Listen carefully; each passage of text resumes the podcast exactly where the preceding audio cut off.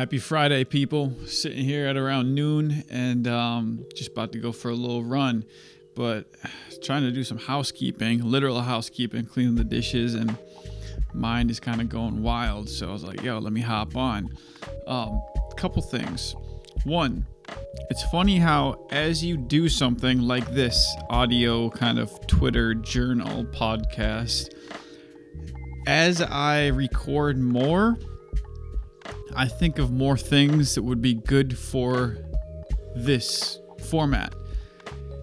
And I think some people have a, a view of creativity or of, of anything like this where you only have a certain amount of, say, fuel in your tank. And so you need to be very careful. But, and, and you know, and use, use it uh, use your resources very thoughtfully. But actually, it's more like a spigot, more like water, where if you haven't turned on that spigot in a while, think about your cabin hose spigot. When you first turn it on, that water is kind of brown and gray and just dirty. You gotta let it run for a while.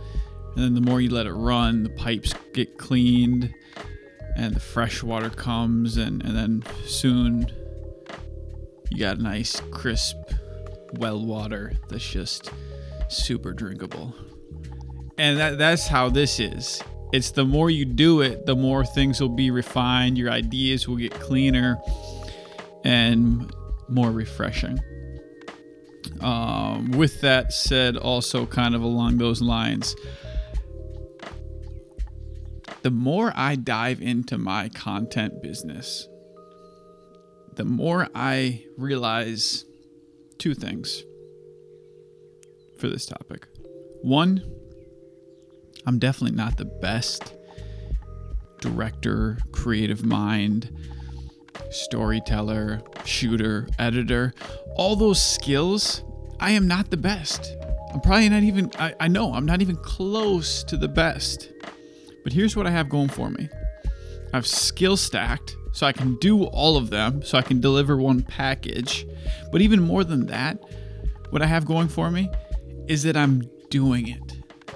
I am taking action and diving in and doing it. And it's kind of the age old. I mean, you hear about like back in the day in school, it'd be like, oh yeah, that kid's really smart, but he just doesn't try, so his grades aren't good. Okay. Does that mean he's smart then? Like, he has the potential to be smart, but, but knowledge without application, what's the point? There is no difference between knowledge without application and ignorance without application. I would almost take some rather take somebody that's ignorant and try to have them apply and just get some forward momentum rather than somebody smart that doesn't want to do anything. Like as an employee. Um so don't disqualify yourself because you compare yourself. It's so easy to compare yourself to YouTube people or like for my, myself like wow, my videos aren't even close to that but it's not you versus them, it's you versus you. It's you versus who you were yesterday. That's a Jordan Peterson line, and it really resonates. There's a market. There's a market for you out there. Whatever your craft is, like just start. And maybe you have to, honestly, maybe you have to pay somebody to do work for them. As as backwards as that sounds.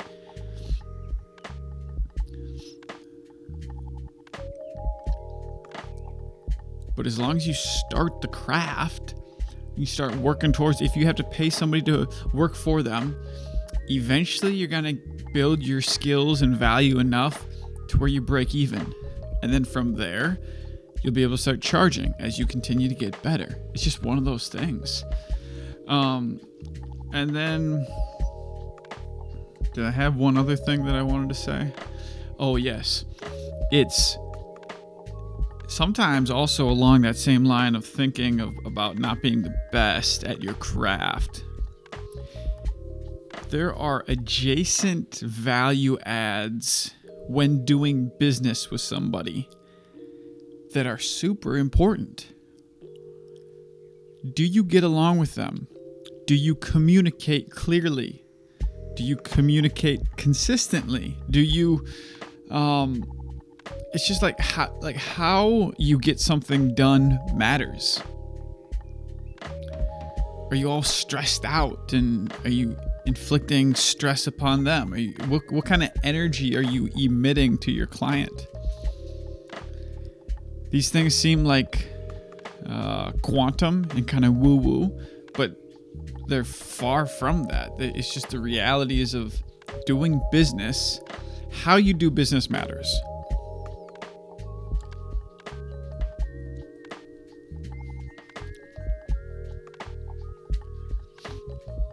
One thing I've learned is that stop looking for that short, quick win. Stop looking for the quick win. It is not serving you.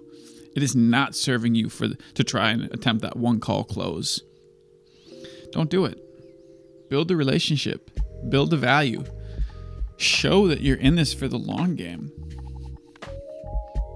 You feel satisfied when you try to close somebody because it's like, "Ooh, at least I'm trying. At least I'm I'm, I'm being productive and I'm trying. But you're not. There's a, there's a certain rhythm to relationships. And when it's right, when the time's right, then you'll do business. Don't force it. Now, don't be afraid to put it out there when there's an opportunity, when you're when it's on beat, when it's like, okay, this is this is the timing, bam, slap it down, slap down the offer. You know, give them your card, whatever. Try to close. I'm not saying don't do it, but understand the rhythm of the process. All right, I'll stop preaching. Um, honestly, a lot of the stuff that I preach is really just to myself. These are reminders to myself. So I'm not uh, I'm not on any high horse here. All right, peace out.